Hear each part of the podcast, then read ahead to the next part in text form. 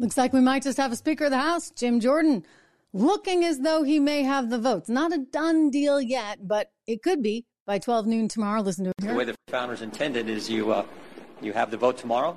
Um, we've set it for 12 o'clock, and um, I feel real good about it. Will you have more than one ballot if you don't get to 217 on the We're gonna- first? We're going to elect the speaker tomorrow. That's that's uh, that's what I think is going to happen. Okay, so maybe a Speaker of the House by noon tomorrow. We're going to talk all about that. Plus, we're going to talk about this new warning from Christopher Wray at the FBI. There's concern about potential attacks here in the U.S., which makes all the sense in the world given what is going on internationally and considering that we haven't been watching our border for a couple of years, right? New numbers I got to share with you on the border that will make you very alarmed, including two people that they have found that have come in just in the last two weeks that were known to be on the terror watch list. What is going on? And Donald Trump, Donald Trump getting another muzzle, gag order. Judge doesn't want him talking. Doesn't want him running, really. Let's be pretty honest about it.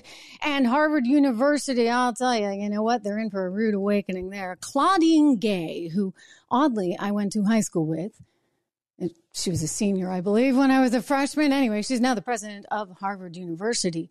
And this woman has just done one wrong thing after another.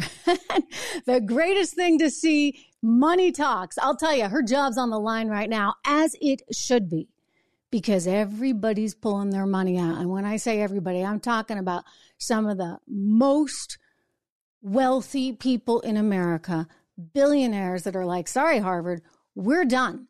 Wealthiest guy in Israel. He's like, sorry, Claudine Gay, I'm done.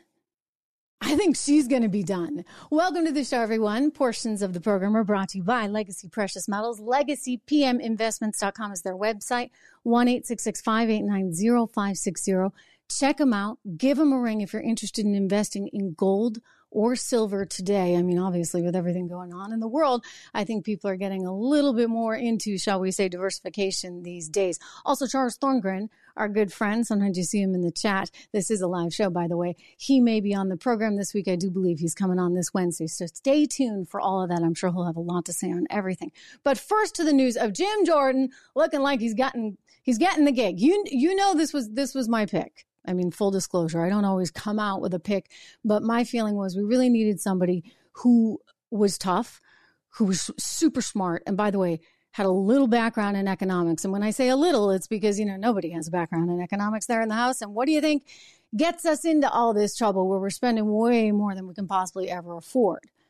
How do we have $33 trillion in debt? Well, because nobody in Congress can do math, or they only do math that works for them. So Jim Jordan looking like he might get the actual gig. Here's the entire soundbite. I want to play it for you. CNN caught up with him there in the halls of Congress, and he said, "Look, it's happening. We expect this to go to the floor. We don't. He, it may be a few rounds. You know, I mean, that's what happened with McCarthy. What, fifteen rounds? anyway, hopefully it doesn't come to that. But here he is speaking with reporters just earlier this afternoon. Uh, Ann Wagner and, and Mike Rogers uh, publicly saying they would support us. Uh, two great members uh, who do all kinds of great work. Um, so that was uh, that was that was really really big. So I feel I feel real good about the momentum we have, and I think we're, we're real close. So the vote's going to be tomorrow. Do you, do you, uh, will you go to the floor even if you don't have 217 votes to the floor locked tomorrow. down? That's, that's how our system, our great system works. Um, and we will go to the floor tomorrow. Um, it's not about pressuring anybody, it's just about we got to have a speaker. You can't open the House and do the work of the American people and help our dearest and closest friend Israel if you don't have a speaker. So we get the speaker, we, we get the House open, and we get to work on uh, the resolution and, and supplemental for, for Israel. Um, and we get back to work for the American people. And that's what I'm committed to doing. And I think it's going to happen tomorrow. Because you had said before you want to have 217 first. Well, I, I do think that's that's ideal, but uh, as one of my colleagues said in the room, I don't know if, if there's any way to ever get that in the room. I would love that, but I think the only way to do this is the way the founders intended: is you uh, you have the vote tomorrow. Um, we've set it for 12 o'clock, and um, I feel real good about it. Will you have more than one ballot if you don't get to 217 on the first? We're going to elect the speaker tomorrow. That's that's uh, that's what I think is going to happen. What's your message to some of your full house right now? Say they don't want to look at that with your, your support. We got to come together. We, we have to unify. We have to come together. Okay, so you heard him right there. He said, We are going to elect a speaker tomorrow. He doesn't think he's going to get all the votes in the room. Don't forget, he's got to get to 217. You get 221 Republicans, you get 212 Dems there. So that means, you know, basically you can only allow yourself, what, four defections in a way. One big thing that came through today, that would be Mike Rogers from Alabama, said that he would support him. Also, he got Ann Wagner, Ken Calvert on, on board out of uh, California.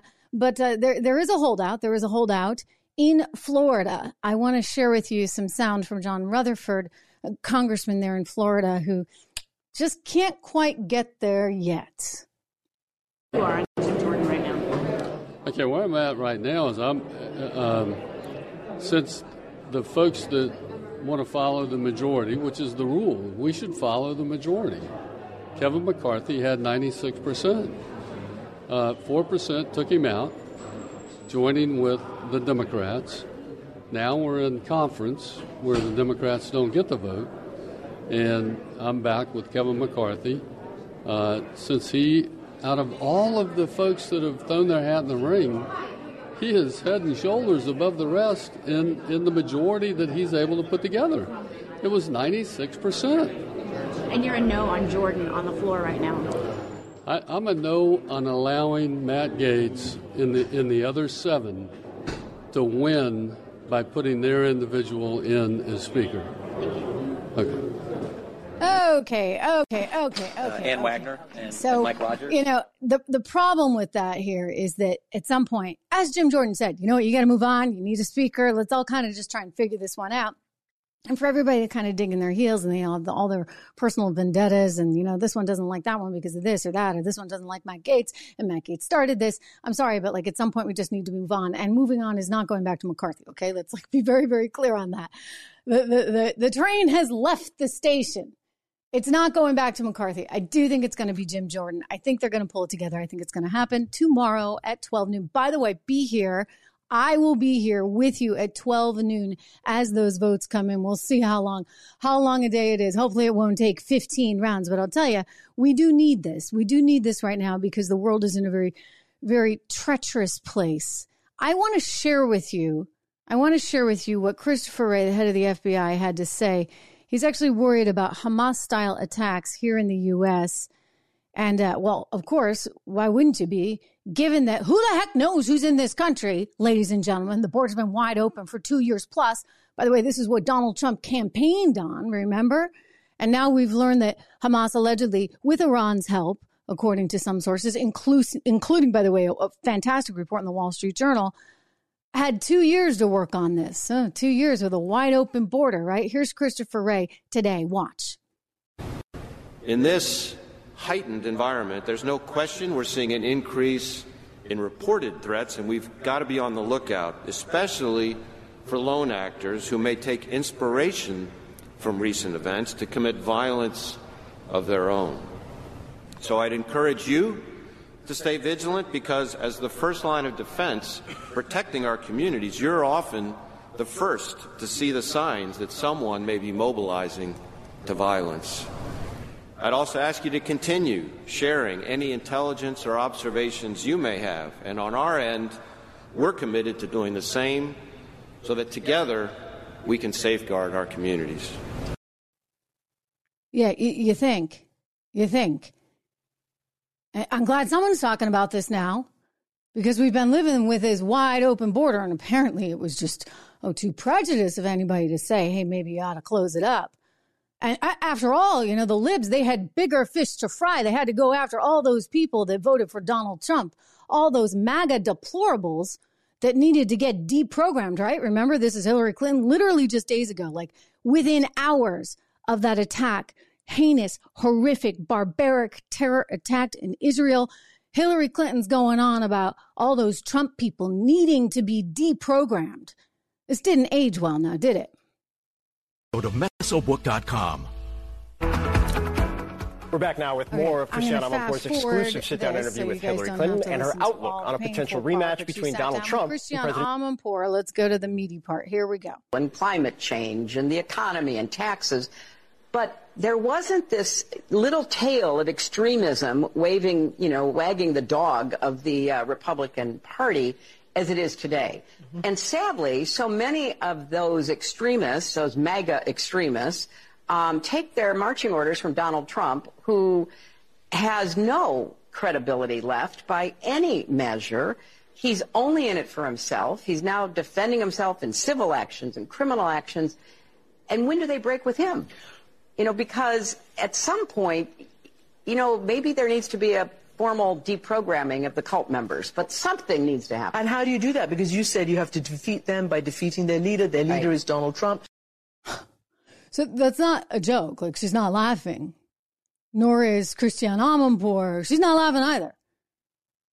They think the biggest threat to America, or at least Hillary Clinton does, is in fact these these MAGA people. You know, half the country that voted for Donald Trump. I'm sorry, but we got we got bigger things going on, and we've all been saying this right from the start and yet it's been ignored. It's been ignored because somehow systemic racism and not allowing enough people into the country over that border and not being accepting of the trans community enough. These are the things that have been motivating, shall we say, the likes of the libs, the ultra libs, and it's all backfiring. You know, it's crazy to think, it's crazy to think that in London right now, just to paint the worldwide picture of how crazy the world's gotten, you think about the violence in Israel and, and now more than 1,400 dead, and, and we're going to talk about that. But in London, over the weekend, they had all these protests, while simultaneously the Labour Party, that would be the lefties in London, introduced a new a new rule. They, they want to make it a crime to misgender somebody. So if you call somebody who wants to be a her a him, you could go to jail for two years. And yet, it is perfectly, absolutely fine to call for total genocide of Israelis? I mean, you tell me if that logic makes any sense. Here are these people. Of course, London is very, very heavily Muslim. I mean, you look at different population centers and they're upwards of 10 or 20% Muslim there in the UK. But here they are marching, talking about free Palestine. I mean, this is like having some kind of giant white supremacy movement, right? After a George Floyd incident. I mean, and actually, you can't even compare the two because it's so much worse so much worse. What happened? I mean, I, we'll talk about it in a second, but look at London.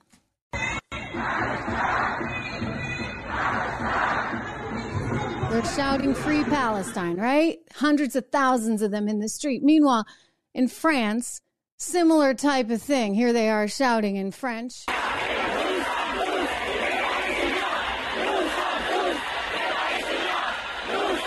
Of course, they were doing the same thing in New York City. By the way, I should point out that in France, a teacher was stabbed to death in an act of terror. Meanwhile, we're just getting news in right now. In Belgium, you have two Swedish people that were stabbed in what the government there is also calling an act of terror. Forgive me, not stabbed, shot. So this is this is a problem. And yet, you know what? You got the likes of Claudine Gay at Harvard University out there kind of just, well, I, I can't say the word. Well, can I say this? Pussyfooting around the whole ordeal, right? Like, you know, she, she's got her students with their, their protesting mo- movement, the letter that they came out with, which was really, frankly, just pretty disgusting, blaming, blaming, blaming the rape, the murder, the decapitations, the burning people alive, blaming that on Israel itself. These are the students at Harvard. Well, you know what? The donors to Harvard, thank goodness, are speaking up and they're not having any part of it. Here is one major donor. Uh, you're looking at there on the screen, Ofer. Uh, he's uh, actually the richest man in Israel and he's pulling his money, as is his wife, out out of the Kennedy School of Government that they were donating to because they were on the board of. Good for them. And then there's Leslie Wexner, a very, very uh, famous billionaire, and his wife, Abigail. The Wexner Foundation is just furious and they are breaking off their ties with Harvard University. The famed hedge fund manager, Bill Ackman, who runs Pershing Square, he's pulling his money out of Harvard. I mean, people are like, sorry, no can do. This is not going to work. And yet Claudine Gay, Claudine Gay, uh, by the way, Jon Huntsman, I should, I should point that one out too. Jon Huntsman, the Huntsman family, a very, very wealthy family. Um, you may remember Abby, Abby Huntsman. She uh, was on Fox with me. They're pulling their money. They're like, okay, no more donations because this Claudine Gay, who I went to high school with, just doesn't have a clue Let's listen to the clueless Claudine Gay, now president of Harvard University, speaking about how they just have to accept all sides. Let me tell you, this woman is just a mealy mouth, milk toast nothing. Watch. Our university embraces a commitment to free expression.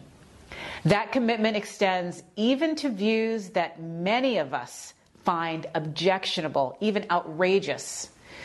We do not punish or sanction people for expressing such views. But that is a far cry for endorsing them. It's in the exercise of our freedom to speak that we reveal our characters and we reveal the character of our institution. We can issue public pronouncements declaring the rightness of our own points of view and vilify those who disagree.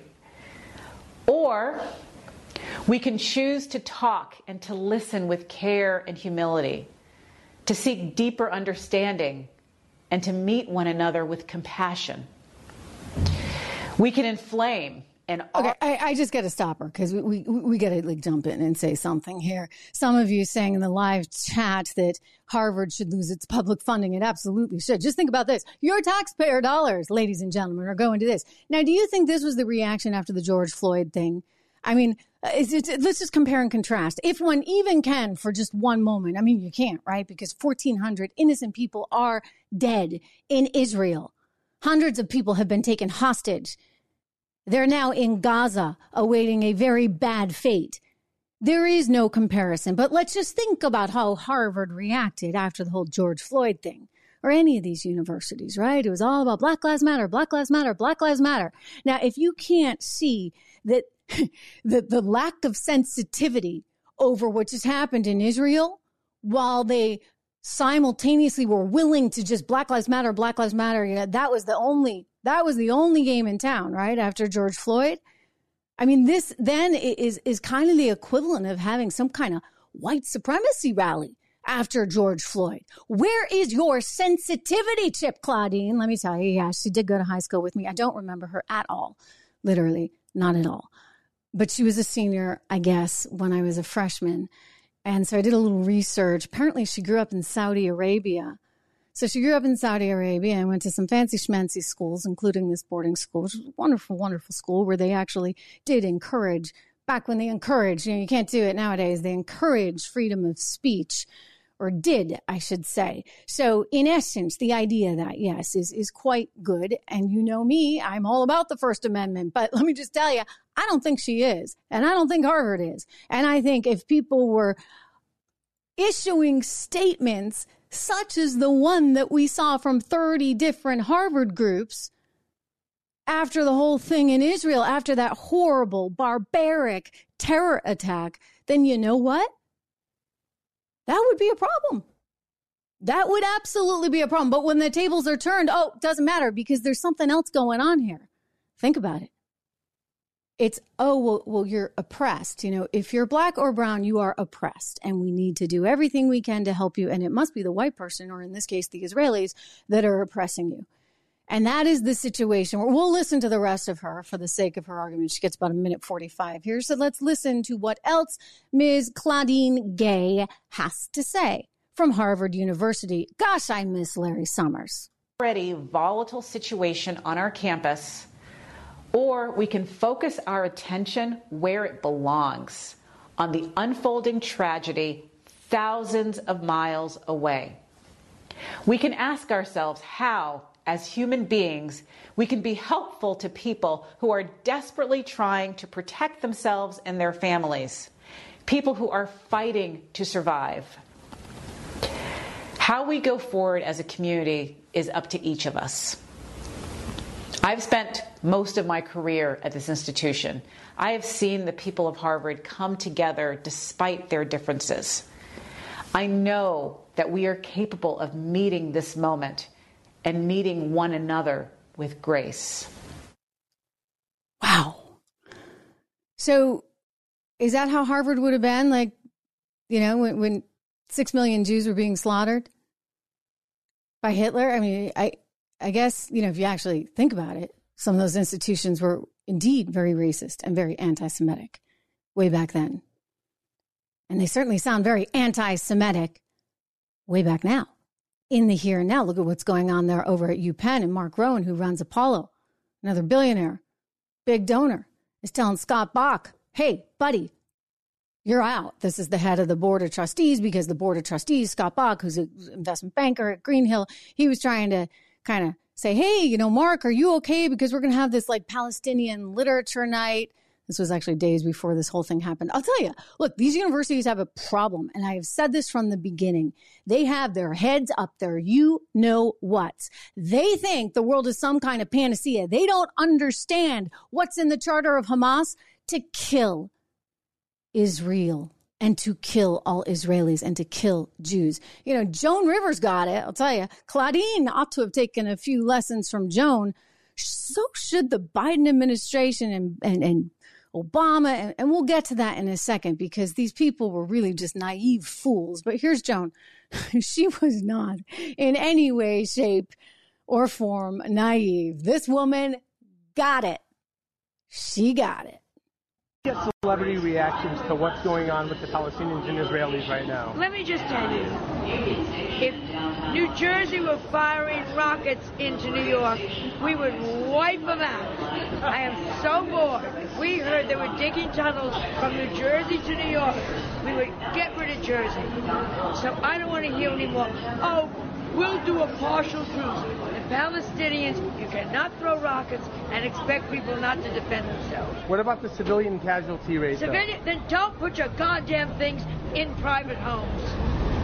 I'm sorry, don't don't you dare put weapon stashes in, in, in private homes and then we say get out. Of, of course, we're going to do it the response normally is where the, where are the civilians supposed to go? I don't care. They started it. It is you're all insane. They started it. What are you all saying? They started. The Israelis did not throw their. For, for months this has been going on. How do you resolve What are you it? supposed to how do? How do you resolve How do I know? Because I have been over there. That's how I know. And I wish the world would know. And BBC should be ashamed of themselves. And CNN should be ashamed of themselves. And everybody, stop it already. You know, like uh, Dwight Howard tweeted, Free Palestine, took it back. Selena Gomez tweeted, uh, a pro Gaza. Oh, Selena yeah, Gomez. Oh, yeah, that college grad. All right, Joan, thank you. Joan, thank oh, you so much. Well, I don't know, maybe Selena went to Harvard. Look, Joan said it so beautifully. But you know, what's happening now, if you look at the news feeds, and you're going to continue to see this, and this is why I have to keep reminding you of these atrocities, and, and we'll keep playing Joan Rivers because she's right. They started this. And Israel needs to deal with it. And they need to root Hamas out. They need to get rid of Hamas. It is tragic that Hamas uses children, uses innocent civilians to kind of be their shields. But that is what they do, folks. Okay. That's just the reality of who this terror organization truly is. And so Israel doesn't have a whole lot of choices here. They have already given the warning. They are encouraging all the civilians to get out. Some 600,000 are trying to make their way to another place. But guess what? No one in the Arab world wants them. Nope, nobody wants them. Well, Egypt briefly, like, you know, because Blinken was over there trying to work some deal with Egypt, like, would you take them? And they briefly opened a passage. And, well, what do you know? Hamas wouldn't let them through. Hmm? Because Hamas wants this. Hamas, backed by Iran, always backed by Iran. It's its biggest source of funding, Iran. So the people don't really have anywhere to go. I'm just waiting for Rashida Tlaib to say, let's take them here to the United States of America. Let's bring them all in. Well, I'm wondering if they if they're already kind of maybe already here. Because you see, there's a new report out today on our border. And I'll go to NBC News here that is talking about this, in fact, saying that, uh, well, the number of people on the terror watch list stopped at the southern U.S. border has risen significantly. And they talk about in the fiscal year 2023, they want you to think it's like so far all this year. No, no, no. Let me tell you, the fiscal year 2023 for the government started on October 1st. So we're two weeks in. Two weeks, ladies and gentlemen. Think about what happened before this fiscal year. So, two weeks in, October 1st, we have 160 migrants whose identities match those on the list that have been stopped trying to cross the U.S. Mexican border compared to 100 in 2022, the number of people that are on the terror watch list. So, you have 160 on the terror watch list that are being stopped. Wow. I, and you look down at the breakdown on the numbers in the last two weeks, you got more than 30 Iranians, you got nearly 60 Syrians, you got 35 Pakistanis, 285 from Afghanistan, and more than 2,000 from China. So, in other words, these are not people that are coming up from Mexico. I mean, well, there are people that are coming from Mexico, of course. But when you create such a porous border situation, such as the one that we have right now, you expose yourself to tremendous, tremendous vulnerabilities. And let's be very clear Joan Rivers was right. They are trying to attack us, they're trying to attack Israel for sure. They don't like us. You see, there's there's no there's no easy solution to any of this. Not when you have a religion that is rooted in hate, not when you have a religion that believes that it can convert by the sword. You know, in, in Christianity, it's all about goodness and trying to, to live up to Christ's standard. It's all about wanting to be part of that religion. Judaism as well. So the Judeo Christian system is one that has afforded us tremendous opportunity, freedoms, prosperity that is not what happens in the Muslim religion. And we don't need to make this a whole big thing on the Muslim religion, but I'll tell you, one conversation with Dr. Zuhdi Jasser, and you'll get it. Phenomenal. He's actually like a real doctor, a medical doctor, but he used to come on my show all the time back at Fox because he's Islamic, he's Muslim, and he keeps saying, you know, we got to change this religion. And he has a whole reform for that religion that he's very passionate about because there are sections of the Quran that get badly interpreted, and that needs to change. But until that does, what do you do?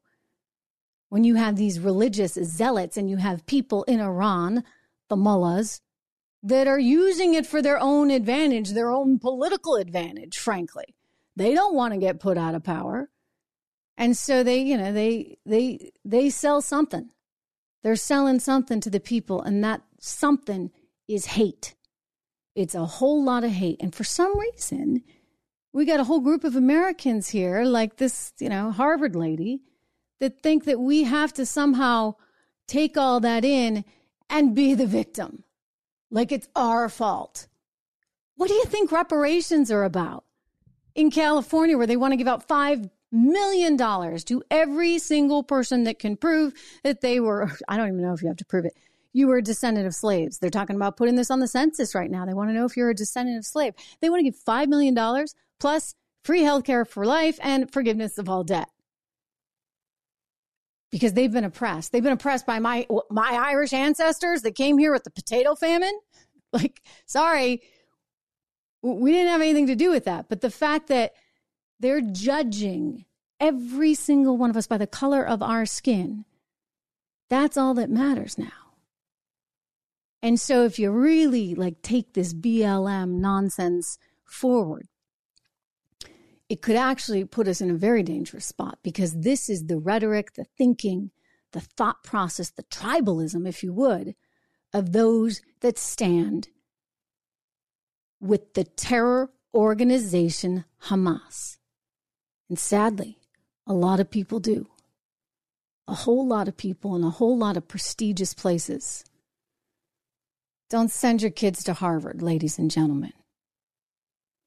We got a lot of naivete out there. Did John Kerry go to Harvard? He probably did. Very well educated guy. Again, super naive. Here he was when Trump was president. He was out there meeting with the Iranians, right? Because somehow they just all think that, like, they can solve this. Sorry, guys.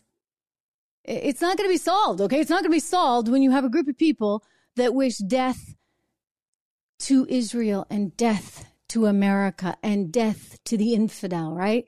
When it's like their way or the highway, the only way, that's not ever going to be a two state solution. And we have an administration that's so naive that it would give out $6 billion. Think of that $6 billion days before Iran reportedly greenlit this attack. That ought to make you mad. Makes me mad. It makes me mad. And a lot of people are saying, well, look, why didn't this happen during the Trump era? I have some thoughts on that. Some interesting thoughts I'll share with you. But first, let's hear from him himself, Donald Trump, speaking at a rally there in Iowa. He thinks he knows why. why? I choked off the money to corrupt Palestinian organizations and stood with Israel like no president in history, recognizing the eternal capital opening up the American embassy in Jerusalem and recognizing Israeli sovereignty over the Golan Heights. That was a big deal. And with the historic Abraham Accords, we had peace in the Middle East. Can you believe that? We had peace until this character came along. He doesn't know what he was doing. His name was Crooked Joe Biden. And under Biden, it's danger, death, and destruction all over the world. That's what it's been. It's been a disaster whether it's the borders, whether it's uh, the Middle East, whether it's Ukraine, whether it, everything is everything is broken. The whole world is broken. A great gentleman. Yeah, the whole world is broken. It's like one thing after another. First of all, the exit out of Afghanistan, where we left behind all that equipment, all that equipment, which according to reports, the IDF says, Israeli Defense Forces says, is now in the hands of Hamas. Well, that was great right? And, and, look at what they did. Look at what they did to the people. We now have reports of more than 1,400 people dead in Israel. They raped women to the point where they were bleeding and paraded them around with their bloody crotches through the streets. They killed babies. They burned people alive. And Harvard University says we got to hear all sides. I mean, is, that what they did in the 30s? Is that you got to hear all sides? It's okay for, for Hitler to exterminate people? Wow.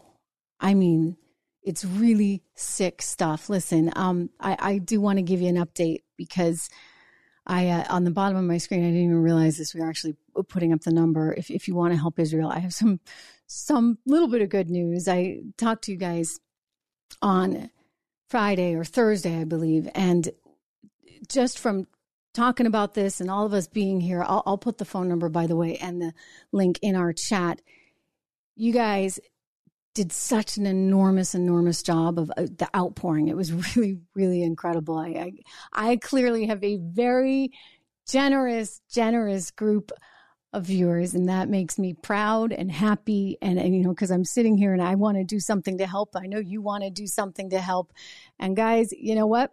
I got word from i got word from the charity organization this morning. I'm putting again the it's the um, international foundation of christians and jews.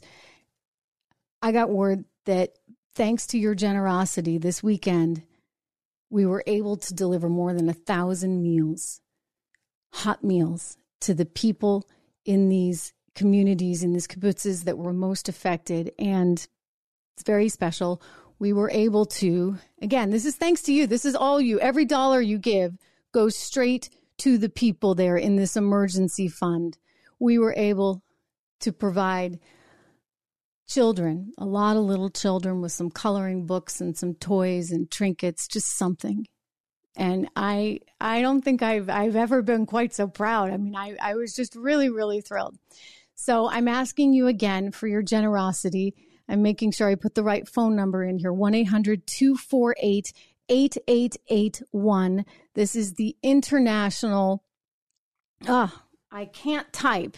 Clearly, I'm looking at my typing as I try and talk and get my eyes all filled with tears. 8881 1 800 248 8881 for the International um, uh, Foundation of of Christians and Jews and just just wonderful what they're doing right now. As I said, every dollar that you give goes straight to the people. It's an emergency fund. It's moving quickly.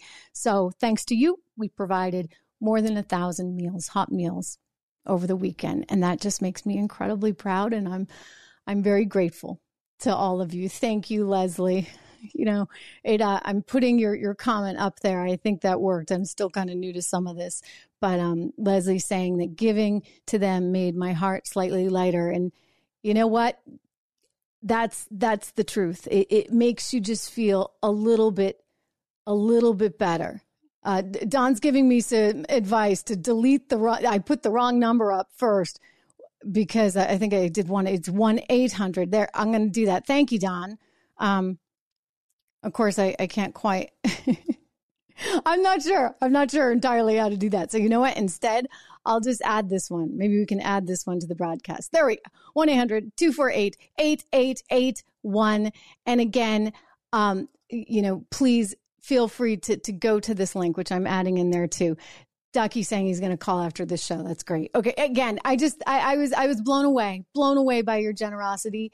And it just made me, it made me feel really good this morning. And it was actually the, first thing I said to my kids this morning, I said, you know what, as, as horrible as all this is, I, I, you know, mommy's job, it's worth it. If, if we can somehow collectively together, right, help, help some of these people and it doesn't take away any of the pain or any of the horror, but it's nice to know that maybe we can do a little bit, as Leslie said, just a little bit. It makes you feel a little bit better, but you know, look, they need us and in the coming days, they're going to continue to need us because this is going to get worse. And I suspect, I suspect that you're going to see a lot of headlines that are generated from a whole bunch of people that went to Harvard and think like all the people at Harvard or UPenn or, you know, the kids at my alma mater, Columbia. Again, it's just disgusting. They had another march on their campus. Ugh. You know, Columbia at least I think had had, had struck a, a, little bit of a different tone than Harvard did in terms of the management there. But I'll I'll just say that you know whatever they're doing to brainwash and indoctrinate kids right now, this is actually kind of dangerous. And so what you're going to see in the news cycle. Because all these people, you know, they go from Columbia into Harvard and they go into the news business and they have a, a way of thinking. You're going to see a lot more of what you saw at Harvard for example, like that joint statement where they said, We, the undersigned student organizations, hold the Israeli regime entirely responsible for the unfolding violence. You sick, sick, sick group of pathetic people. That's all. I, I mean, you are just, hey, First Amendment, great. But time and place, guys, time and place. All right? First of all, you're just pathetically deranged and immoral if you think that rape and violence and executions and burning people alive is the way to go. Okay. Like that just means you're messed up, seriously messed up. But what we're going to see is a whole lot in the media more of, oh, you know, the poor Palestinians, the poor Palestinians, you know, they don't deserve this, da, da, da, da, da, you know, the drill, right? How that's all going to go. We've already seen some examples of it already for sure. I mean, it, it, from the from the ADL Anti Defamation League, you saw uh, Greenblatt on the other day having to call out the MSNBC copywriters to their face because they get these kids that are writing the copy that the anchor. By the way, nothing's written here, but you know, I don't even write it. I mean, I I kind of know where I'm going to go and I have things I want to show you, but nothing's scripted here for me. I, I, refuse to do that. But that's what happens in mainstream media. You know, they script it all. And, and so consequently you get, um, well, you know, people saying repeatedly, you know, things like this. Just how densely Here's an excerpt from the other day. How difficult it is for the residents guy, there. The I don't even know his nothing name. to do if you're with watching Hamas. on TV, he's like, um, you know, I want to play for you though also what our colleague Ralph Sanchez he wants to know how bad when they it's going to started be going for the into one of the kibbutzes, one of the houses of in the kibbutz today. What they Okay, we're fast forwarding. near the border. Amen. but you also anchor has a talked to to say. We'll fast forward reports that are coming out now that journalists are able to get into some of these areas on the outskirts, and these towns have just been absolutely uh, horrifying. 60% of which is under the age of 19, um, trapped. The videos that are starting to emerge on social media sites, as well as the accounts that are being provided by other uh, journalists that are there on the ground inside Gaza, uh, is absolutely one of sheer devastation and destruction. Uh, I've been speaking to journalists who have been living in Gaza for years and have covered many of the conflicts that I've covered as well, going all the way back to Operation Cast Lead, Okay, the first so you war see, back this in is what we're going to get. Congressman, there's a lot of misinformation on going around as well, but uh, Secretary Blinken described, We're going to fast forward. and I know We're that there's a lot get of information not getting to the people of Gaza because uh, they've been under Hamas rule now for some 30 years. So that is clearly true. But just to point out that the U.S. is at least urging Israel. Okay, she takes forever. We're going to get straight to the Congressman. situation where there is a war uh, or a military response, of course, everybody wants to minimize uh, civilian casualties. You would hope there are none. Uh, but the realities of war, obviously, are uh, that it's inevitable, unfortunately. Uh, and so you certainly try to minimize that. But I think, uh, and to be clear, um, regardless of whether or not uh, you want to say uh, there's no evidence of beheadings, you're talking about innocent babies, innocent children being slaughtered for one purpose because they're Jewish. Uh, this is the worst massacre of Jewish people since the Holocaust. And I think we need to be very clear about this, uh, why this is happening, uh, and uh, what the res- response should be. It cannot happen. It cannot happen. Well, I'm- and I'm not by no means. And so, lady, just don't try and justify it, okay? By the way, if you haven't subscribed, I always forget to say that. Make sure you subscribe to this show. I try to leave the button up there, so so hopefully you remember. If you're just joining us right now, we've been talking about the Speaker of the House. It's expected to be Jim Jordan. We expect that that news will come tomorrow at 12 noon. We've been talking about just the insane reaction of people trying to justify what Hamas, a terror group, a barbaric terror group that wants to, seeks to, in its charter, kill all Jews, what they did and is somehow like, in some cases, actually welcomed. There was a Cornell professor. Oh my goodness. This one's in the New York Post. Let me pull this up for you. Rus- Russell Rickford. He's a, a history professor there at Cornell University. And this one is just unbelievable. I mean, where is this coming from? How can people be so disgusting, so brutal? Uh, But he's actually calling this exhilarating. This story coming to us right now in the New York Post. Um, unbelievable and really, you know, just speaks volumes, I think, about some of these quote unquote nutty professors. In fact, that is the title in the New York Post right now. Ivy League history professor calls Hamas terror attack, quote, exhilarating and exciting. A Cornell professor told students that Hamas' terror attack on Israel that left more than 1,400 dead was exhilarating and energizing. Russell Rickford apparently made these comments. He's an associate professor at Cornell, another Ivy League school, and he posted them online Sunday by a student. They got posted online Sunday by a student who called them shameful. Good for that student. Good for that student. You know, uh, what is wrong with them, really?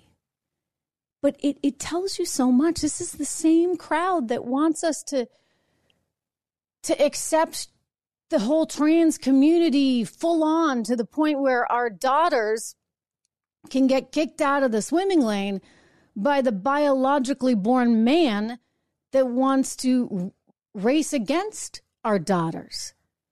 How messed up is that? I mean, th- these are the same people, you guys, all right? So let's just understand where they're coming from and how screwed up they are. Well, enough is enough. And actually, this is why I'm encouraged to see so many wealthy people that have very deep pockets and a lot of power at these institutions say, you know what? you've gone too far. You have jumped the shark and it's not allowed. It's not cool. Yes, you can have your freedom of speech, but let's try to be a little bit more tasteful about it. And let's not condone mass murder, okay? Not okay. You know, as we were saying, like, how is it that somehow things were better under Donald Trump? I mean, he said it's been like, it's like Calamity Jane or Calamity Joe, right? Since Joe Biden's coming to town. That's true. But there's something else going on. And I think it has to do with the fact that Donald Trump kept the entire world off kilter in a very interesting way. I don't know as it could have lasted forever, but it worked very effectively for the time he was in office. And that was because all of these international players, like they they didn't know what to think. They'd never seen anything like this before. You know, Lindsey Graham, he's out there right now saying, you know, we need to show Iran we mean business. And people are like, oh, you know, Lindsey's calling for war. What a warmonger. It's not that simple. I think part of the thing is, part of the thing is, is that nobody believes Lindsey Graham. But if Donald Trump says something like that, they're like, you know, he, he just may mean it. You think about when we took out Soleimani, who was Iran's big terrorist, and Iran started threatening us. And what did Donald Trump do? I'll share this with you because it's actually, to do it justice, I, I, have to read it. He made a statement that was quite something. He made the statement while on board Air Force One. So it was in January of 2020 that we took out Soleimani and Iran threatened a retaliation. Well, Donald Trump got on Air Force One and spoke to reporters and said, and I quote, he sounds like Joan Rivers. He's mad because you see, at the time, he was told you had to be very careful what you bombed and you couldn't bomb any religious Iranian heritage sites. And he said, quote, they're allowed to torture and maim our people. They're allowed to use roadside bombs and blow up our people and we're not allowed to touch their cultural sites. It doesn't work that way. Ta da!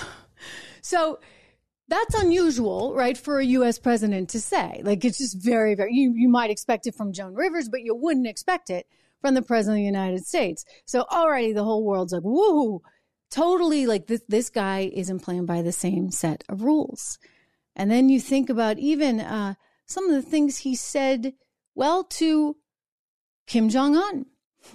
This was great. Remember, we used to call him Little Rocket Man because he kept firing all those rockets? And so he got the nickname Little Rocket Man. He kind of made fun of him. And then all of a sudden, he started to turn because I think he realized, you know, maybe I just need to bring my enemies close. This is like so different, right, than anything anybody in the State Department had ever seen. And in fact, if you were to really analyze it, and I think back to those classes at Columbia University on international relations. This is what you would call real politics, right? He's assuming that these are rational players on the other side. You can't really assume Iran's rational or Hamas is rational entirely. But, you know, people don't want to get themselves blown up. He did say about Kim Jong un, why would Kim Jong un insult me by calling me old when I would never call him short and fat? oh, well, I try so hard to be his friend. And maybe someday that will happen. This was a tweet that went out in 2017. Um, really, really quite quite something, right? Because everybody's, oh my gosh, what did he just do? What did he just do? He's trying to make friends with Kim Jong Un. And then there was another tweet that came a couple months later. North Korean leader Kim Jong Un just stated that the quote nuclear button is on his desk at all times.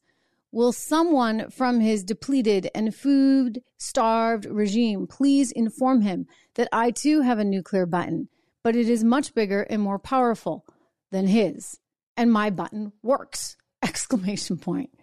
So, I mean, this had never been done before. Really, this is this is totally new. Nobody talked like that, and certainly nobody would have been willing to go over to North Korea and sit down with Kim Jong Un.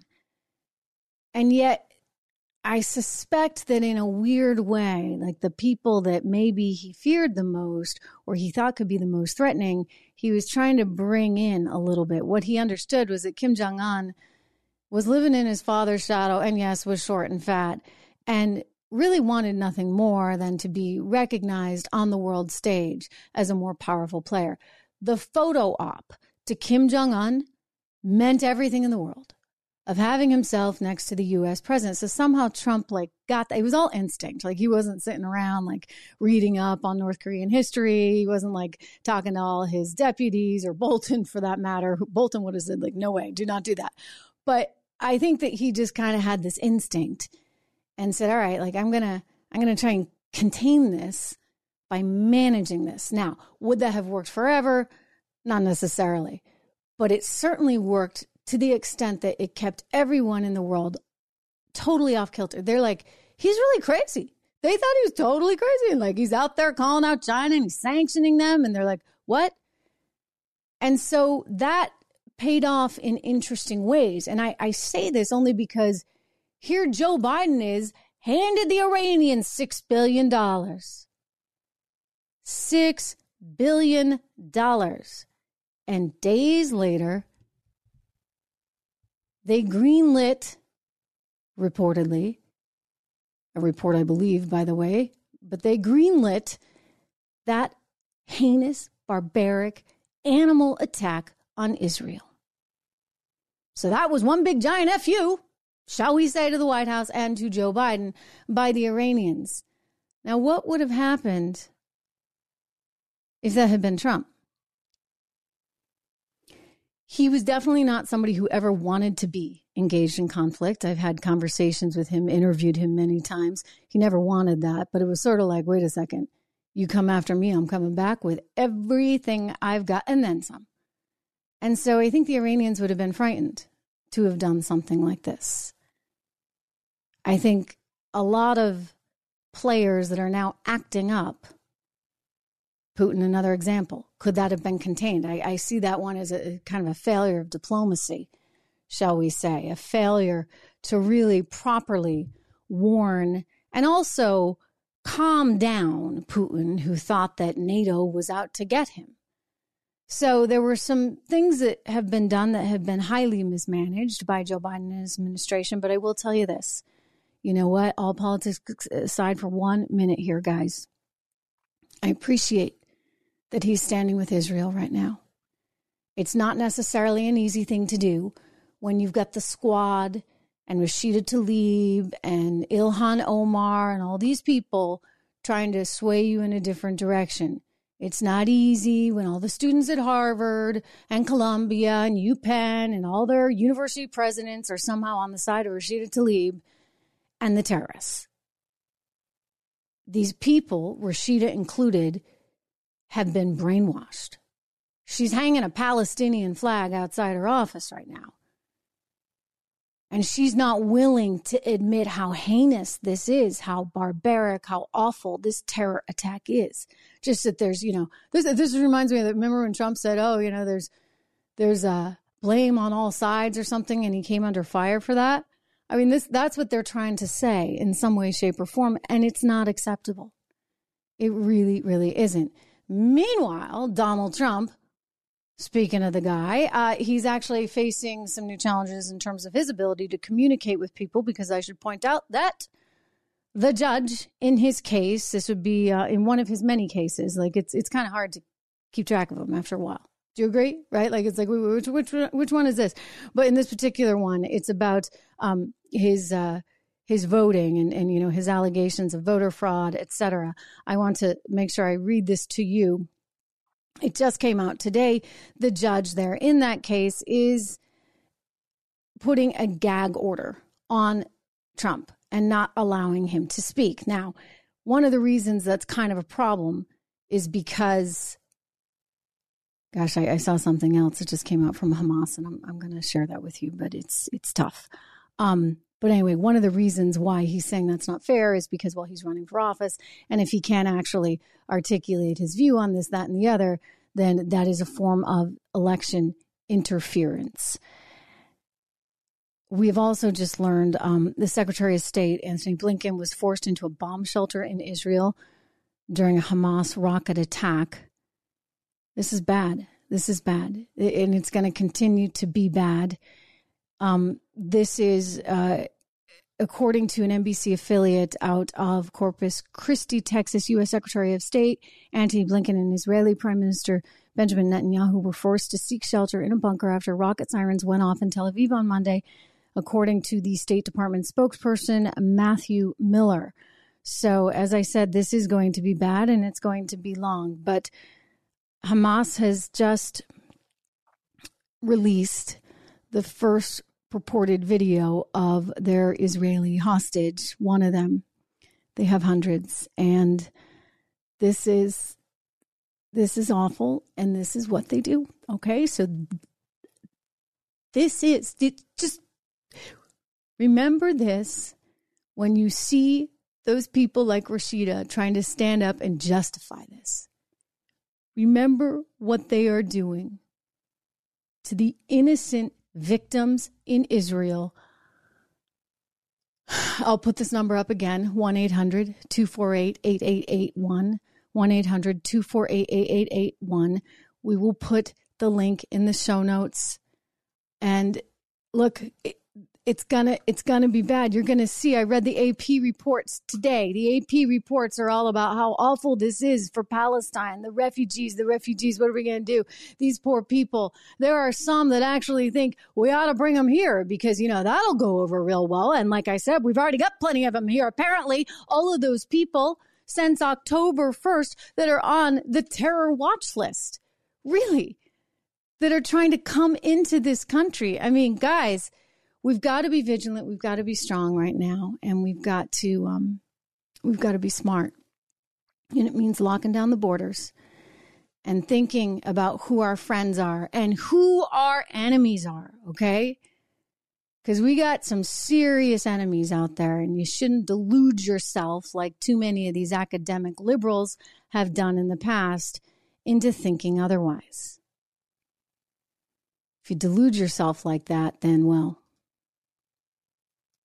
you're facing a lot of risks, a lot of risks. You know, I, I want to go out to some of your comments. I, I, I agree, Captain Lurk. We do not need them here. And this is something that I think you're going to see bipartisan support for. I think back to Syria and when ISIS was under attack in the caliphate, and the, of course, you know, everything was imploding in Syria.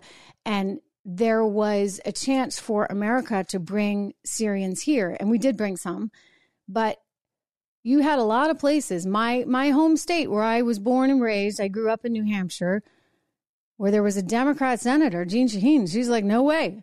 And the Democrat governor, Maggie Hassan, was like, no way. Not happening. They're not coming to New Hampshire. Of course, the tricky thing is once they're in the country, right, they can kind of go anywhere.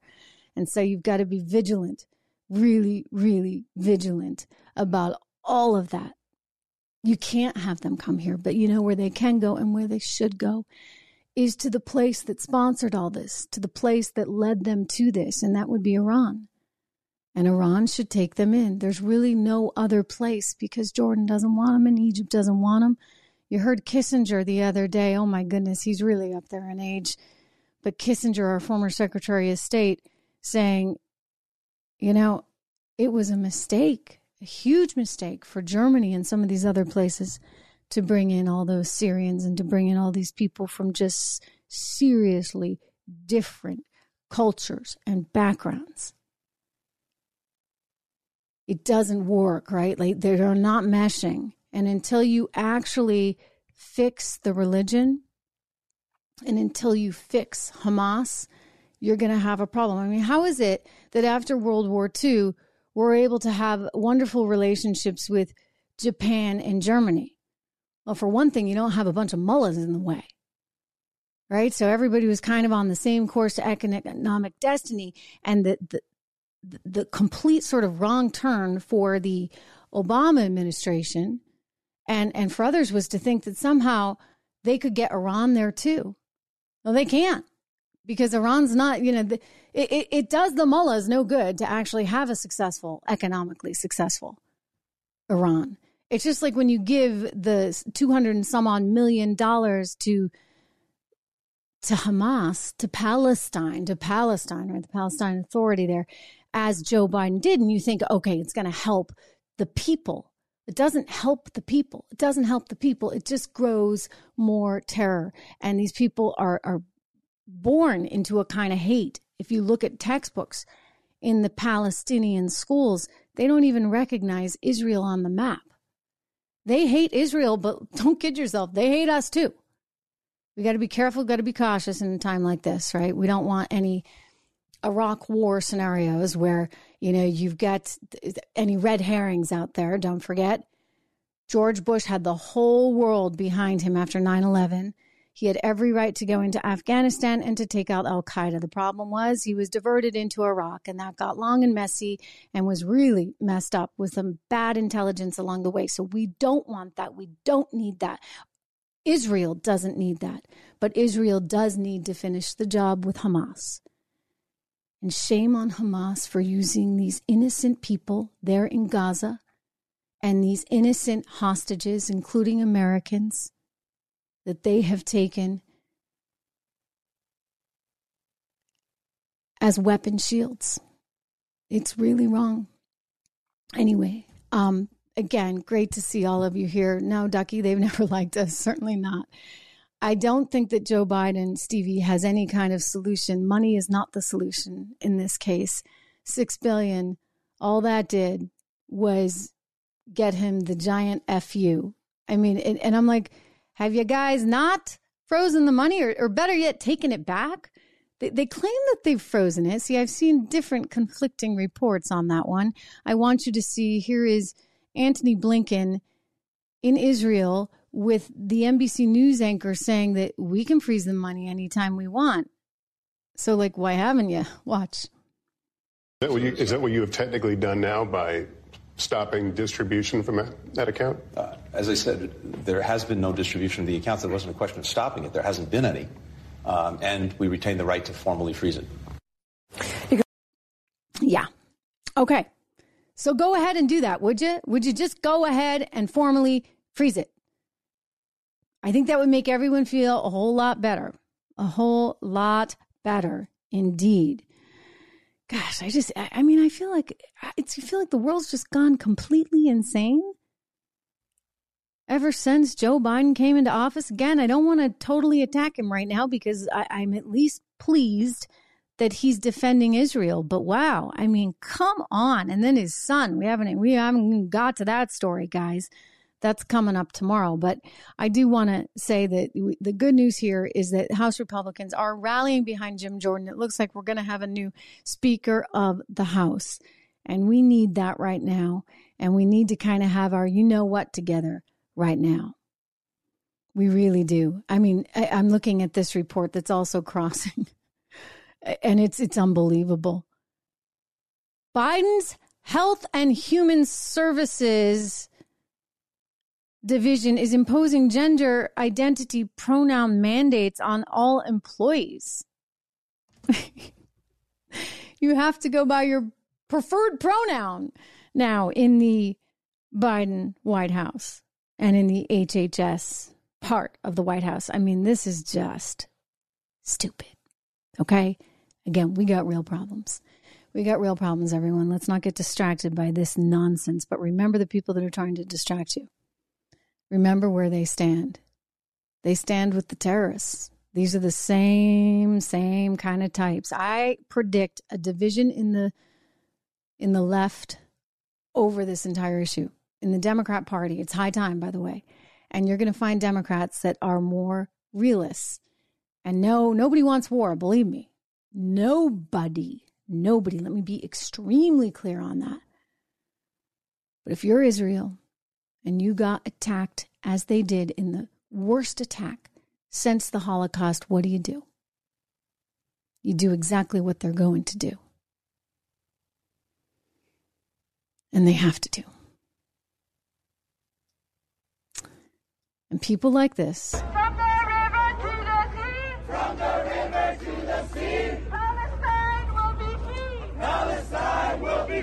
The students at Harvard University and at Columbia and at UPenn and every other place deserve to be called out. Already, numerous CEOs on Wall Street have come forward saying they will not hire those students. They are demanding a list of the actual signatures so that they can ensure that they're not working in their organizations, to which I say, good for them. You know, all this cancel culture, which has worked one way and one way only, I don't believe in it. And I think that young people do stupid things. Clearly, these people are all stupid, stupid, stupid people, stupid kids. But, you know, whether or not they should forever be banned, this is something. And you're willing to stand with terror? You got some problems. All right, going back out to something. Don Bacca, thank you, thank you, thank you. You are such a loyal viewer of this show, and you always give good advice, especially when it comes to me not knowing how to use some of these nifty little things that they have on YouTube and on Facebook. We are live, by the way, everyone, right now on YouTube and on Facebook. Make sure you hit the subscribe. Make sure, as Don will tell you to do, to hit the likes and like smash those likes so that we can help get the word out. This is all organic. Like I, I've just been here every day with you live and we've all been talking and I've gotten the chance to to know so many of you. Leslie, thank you. Antoinette, good to have her back again here today. Don, as I said, thank you. Look, you know, it, it is really, really, really good to see so many people coming back together. We've kind of got our, our little crowd here and I I appreciate that. I I so appreciate you guys. And send me stuff, send me stories. You know, when you go into the comments below, and if you're watching this after the live, send me ideas because I am on the hunt at all time for news. Leslie's been very good over on my locals page of making sure that we see everything. But listen, we are in a bad spot. We got an open border. We've got hundreds of people that are on the known terror list that just came in in the last two weeks. All right. And you have got, let me play it one more time. You have got the head of the FBI telling us to be vigilant and to be on the lookout for Hamas style attacks right here at home in the United States of America. In this heightened environment, there's no question we're seeing an increase in reported threats, and we've got to be on the lookout, especially for lone actors who may take inspiration from recent events to commit violence of their own. So I'd encourage you to stay vigilant because, as the first line of defense, protecting our communities, you're often the first to see the signs that someone may be mobilizing to violence. I'd also ask you to continue sharing any intelligence or observations you may have. And on our end, we're committed to doing the same so that together we can safeguard our communities. Yeah. Wow. I mean, to think that that's where we are right now, even though they, they told us that somehow the Trump supporters were the biggest problem, right? And the Trump supporters kept saying, no, no, no, that, that's not the case. The biggest threat to this country is not the parents that go to the school board meetings to ask why on earth some of the books being showcased are so frankly i mean i don't even like to say this word. I haven't shown you the pictures because they're so pornographic. There's no other way to describe it. I mean in the heterosexual community you would never put this stuff out there. But this is this is gay pornography in in many of the pictures with a cartoon style in some of these books. And and this is what they want to put on display on school shelves. And parents are like hello no and they're like oh you know you shouldn't have this much say in your child's education and these are potential domestic terror issues because you know parents want to I, i'm sorry it's all wrong these people that are trying to divide us need to stop. We know right from wrong. I guarantee you, we all know right from wrong. Terrorists are wrong. Israel is right. Parents are right. People trying to indoctrinate kids into a woke way of thinking, they are wrong. Period. End of story. And don't ever let anyone ever tell you otherwise. Thank you for watching. I'm back with you tomorrow. Good to see you all.